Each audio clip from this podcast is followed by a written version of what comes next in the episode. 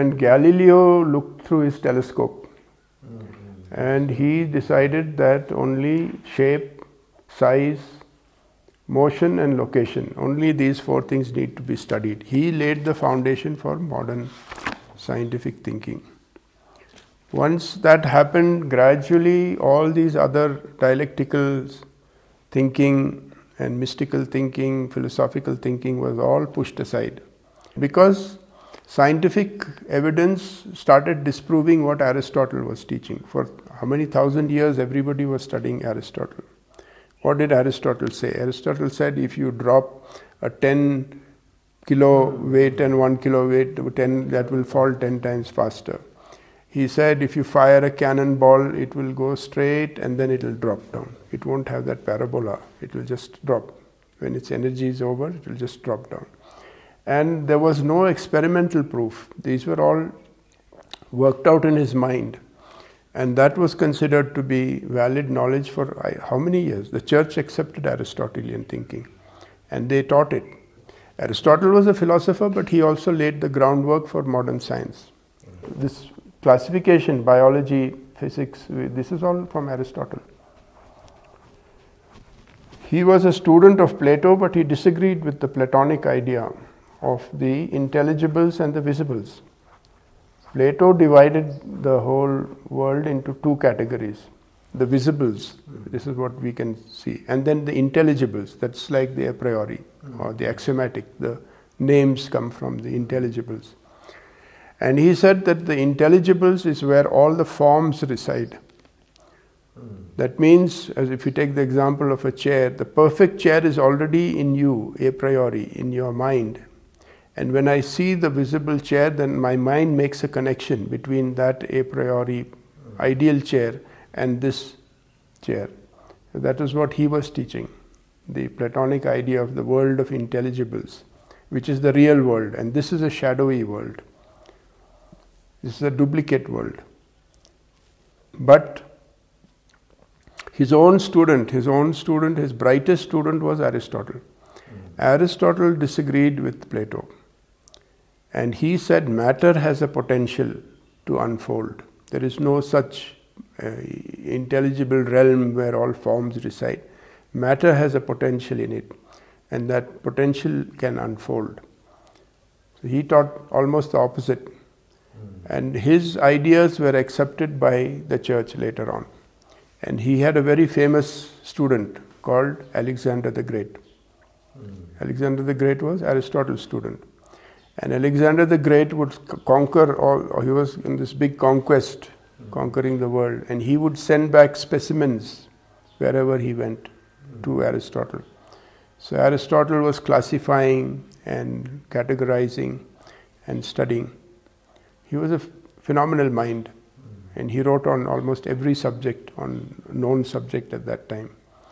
And his thinking laid the basis for the curriculum of the church. When the church started teaching its students, what will they teach? They used to teach Aristotle. This went on till Galileo came along and started doing experiments. When he did the experiment, he found that what Aristotle was saying was not right, it was wrong. And therefore, the experimental method, the Bacon, hmm, experiment, observation, and inference. These three things were to be done. You had to do the experiment, you had to observe, and then you come to your inference. So, when they applied this methodology, they started discovering many new facts. Uh, this hit the church very badly because the whole church story was, you know, discredited. According to the church, 4000 BC was when the earth was formed. And that is going by genealogy, by going to see the life of each prophet and then his ancestors. You trace the ancestors back to Adam, and that is about 4,000 years. But when science started investigating the science of geology, then fossils, fossil records, the dinosaurs, and then the planets. Then Copernicus came and said, you know, Ptolemy had said that Earth is the center of the universe, and it is not, it is stationary, and the sun is moving around the Earth. And the church accepted that. The church was teaching Ptolemy's cosmology. And then Copernicus came and said that no, we are orbiting the sun. It was a big revolution. And then, of course, Darwin came through his observation and he said, We are not descendants of God, we are only evolved apes. We evolved, our ancestors were the chimpanzees. And then Freud came and said, You are not the master of your life, it is your unconscious which controls you. So these three people, Copernicus, Darwin, and Freud, these three people completely demolished the status of human beings, who they thought was built in the image of God and they were some kind of divine beings. Anyway, that is the history of science. So, what great that they could disprove many of Aristotle, but what was the problem? The problem is they became positivist, positivist, empirical. All evidence had to be empirical and their outlook became positive. So that was the defect. Now, in the science of absolute, he is trying to correct that problem and bring us back to the center by saying that there are both these there is a negative and a positive factor which function together. Wherever there is life, you can find a positive and a negative factor functioning together. So when he says, the power, however, is of two kinds, known as the bright and the dark. Thus, there is no coexistence between these, as with light and darkness. Shaktihi, the power, tu, however, Dvividha is of two kinds, Nyeya, known as Taijasi, the bright, Cha, and Tamasi, the dark. Iti das Sahavas Sah Nasti. There is no coexistence. Anayoho, between these. Tejas timira yoho iva, as with light and darkness. The totality of forces unitively understood and presented in the first verse as Parameshvara, in the second verse as Prabhu, and in the third verse as Swasmin, is here presented as the bright and the dark aspects of the Absolute, Taijasi and Tamasi. To understand the implication of this verse, we should look at it structurally. The structure adopted here is identical with that given in the Mandukya Upanishad as an explanation of the mystic symbol Om. The word Om contains three distinct intonations, followed by silence. The three articulated sounds are A, pronounced A, U, pronounced U, and M, pronounced M. The sound A symbolizes the empirical world of transactions to which our mind relates itself as the subject in this, the object of experience is considered as an entity separated from the subject. The world that is experienced is called Vishwam in Sanskrit, the literal meaning of which is the universe or the all filling. When consciousness experiences awareness of the universe and identifies itself as the knower of the universe, the self identity arising out of that is called Vishwa Abhimani. Here we should remember the first verse of the Advaita Deepika, in which the universe is defined as a composition of multitudinous names, concepts, and objects of interest. We come to know an object of interest by remembering, hearing, or reading its name, and thus causing within ourselves its corresponding mental image. So that is your horizontal percept concept. By relating a name to a form, the idea of it becomes a coordinated concept forever in our memory. Of itself, the object of interest has no name. It is by our human deliberation that a name is attached to it. But the name thus given in no way modifies the nature or composition of the object. So, a rose by any other name will smell just as sweet. By giving a name, you don't change the object. In the same way, the concepts surrounding our perception of an object arise only in the subject. In the same way, the concepts surrounding our perception of an object arise only in the subject. Moreover, there is no guarantee that the concept has a one to one correspondence with all the properties of the object. Concepts which were thought to be valid in past experiences may undergo a process of modification or correction as our knowledge becomes more intimate and precise. Thus, when a person passes from one experience to another of the same order, in a recurring series in which the same object or name is likely to repeat, the concept becomes modified. For example, the concepts surrounding the perception by a husband as the subject of his wife as the object are very likely to be modified as time passes. The wife also is likely to modify the conceptual framework through which she observes her husband. In both cases, the objects remain what they were and are, only the concepts change. Thus, it is that the nature and composition of an object can never be known to us in its own reality.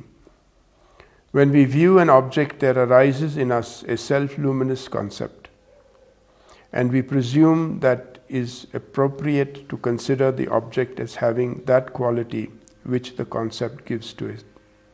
As consciousness arises out of unconsciousness and recalls a little of its hidden aspect, so does the unknown allow some unveiling of itself to give us a glimpse of its nature. Carl Jung makes certain divisions in the whole of subjective matter. He begins with two spheres, the physical and the psychological. Then he divides the psychological world into two realms, the conscious and the unconscious. In the same way, he divides the physical world into the known and the unknown. What is known in the physical world is minimal compared to the unlimited expanse of the universe, including whole galactic systems that is unknown to us. And although the unconscious is not to be taken as spatial, it has a depth which is also unfathomable. Even in the psychophysical organism of an individual, the unconscious functions may be on the order of a million times more extensive than the voluntary ones. Both Freud and Jung speak of the unconscious. Jung further speaks of the personal unconscious, the collective unconscious, and the archetypes. Jung maintains the view that there is no way of knowing anything of the unconscious until it manifests its contents in some manner, either in or on the threshold of the conscious. As far as what is unknown in the physical world is concerned, there is no deliberate intention on the part of that unknown to keep knowledge of itself hidden from us. Man can expand his observations into what is now hidden from him and fabricate for himself increasing numbers of methods to penetrate into the unknown. In any case, the known and the unknown cannot be thought of as being the same by definition, and to speak of the unconscious is a contradiction in terms. We are not conscious of what is unconscious, and therefore we cannot conceptualize about it, nor, strictly speaking, predicate its existence. Narayana Guru says that, like light and darkness, these two, the known and the unknown, or the conscious and the unconscious, cannot coexist at the same time in the same situation. That is a, the good critique of the psychologists who speak about the unconscious as if they know what the unconscious is. Mm. If it's unconscious, it's not conscious. No. So, how can you say anything about it? You cannot say about it. When the unconscious fa- manifests or, or, exists, then the conscious cannot exist. They cannot coexist. Mm. Similarly, when the conscious mind is, uh, you are aware of your conscious mind, there cannot be any unconscious in it. When you sleep at night, you get a dream. Mm. But you cannot get a dream like that when you are in the wakeful state. Mm wakeful state. You can also daydream, which is just go, let your imagination go a little bit free and loose. But you cannot get anything like a dream in the wakeful. In your conscious mind, you cannot experience the unconscious. In dreams, you are beginning to experience a bit of the unconscious. And therefore, you have the art of analyzing dreams, you can know what is going on in your unconscious by studying dreams. And that is what um, the psychologists did far we have been discussing the implications of the first letter A of the mystic syllable Om. The second letter U indicates a purely subjective state. The tree that we see before us in the wakeful state is illumined by a light external to itself, such as that radiating from the sun or reflected by the moon, or perhaps that of a fire. But the tree which we see in a dream is a self luminous idea. The I consciousness that witnesses a self conscious, self luminous idea and is affected by such an experience is called Taijasa Abhimani. That is the second U state. The world of this state of consciousness consists only of names and concepts. Here, the concepts relating to objects are experienced as perceptions in which the external aspect of the senses are not operating. That is in a dream. However, we should not lose sight of the fact that whatever is experienced by us in both the wakeful and dream states is part of our conscious awareness. A question arises here what gives a dream the precision and clarity of objective perception? without the operation of sensory aids, usually in such perception, and without the presence of an external object. We have already seen that within us are incipient memories associated with feelings such as pain and pleasure, that is the vasana, and that these latent memories have the ability to present themselves to consciousness as impelling urges. It is a matter of for speculation how these urges can create appropriate symbols, giving release to themselves through the dramatic presentation of assemblies composed of audiovisual memories. This, the aspect of consciousness we have termed Taijasa Abhimani, dominates this state of consciousness as the one who experiences again the projected situations, for example, pain, pleasure, or indifference. When we experience something in the wakeful state, where do the impressions created by that experience go upon its cessation? We know they do not leave us altogether, they become parts of the totality of our memories. And when we are in the dream state, as if from nowhere, many forms will appear to our consciousness. Where do these come from? there must be a hidden aspect of consciousness in which the impressions associated with experiences can be stored. From that same aspect of consciousness, called by us the unconscious, these impressions may be recalled. In the above mentioned structural scheme, this aspect is indicated by the letter M in the symbol Om. So you have the three that is, wakeful, where you are subject and object, dream where there is only subject, and now mm, where it is, it is the memories. The third state of consciousness is called sushupti. We begin by asking what is the nature of the unconscious. In Indian psychology, Vedanta, and yoga, the term unconscious is not used. Instead, it is given as avyakrita, which is derived from vikara, meaning undergoing transformation to assume a specific form. Akara means form. Thus, avyakrita means an indefinite state in non manifestation. The opposite of this is vyakrita. Strangely, this indistinct and static inertial state is called the causal consciousness. It is, that is karana sharira. It is in constant resonance with the wakeful and dream states. In the wakeful and dream worlds, the mind is permitted to attend to only one meaningful pattern at a time. These patterns are structured out of a select group of data taken either from the external world of objects or from the internal world of pre registered memories. Before it can become a memory, an actual event or experience must undergo a psychic transformation. In Sanskrit, this processing is called samskaram. So there you have, that is what samskara is a psychic transformation. From something physical, it must transform into something in your psyche. The literal meaning of this is culturing. Often we are unable to account for some ingrained response or reactive conditioning displayed by ourselves or others, or some la- talent or aptitude which seems inherent in the genetic makeup of a person. Try as we may, we cannot find a cause for these sometimes very powerful traits in the present life of a person.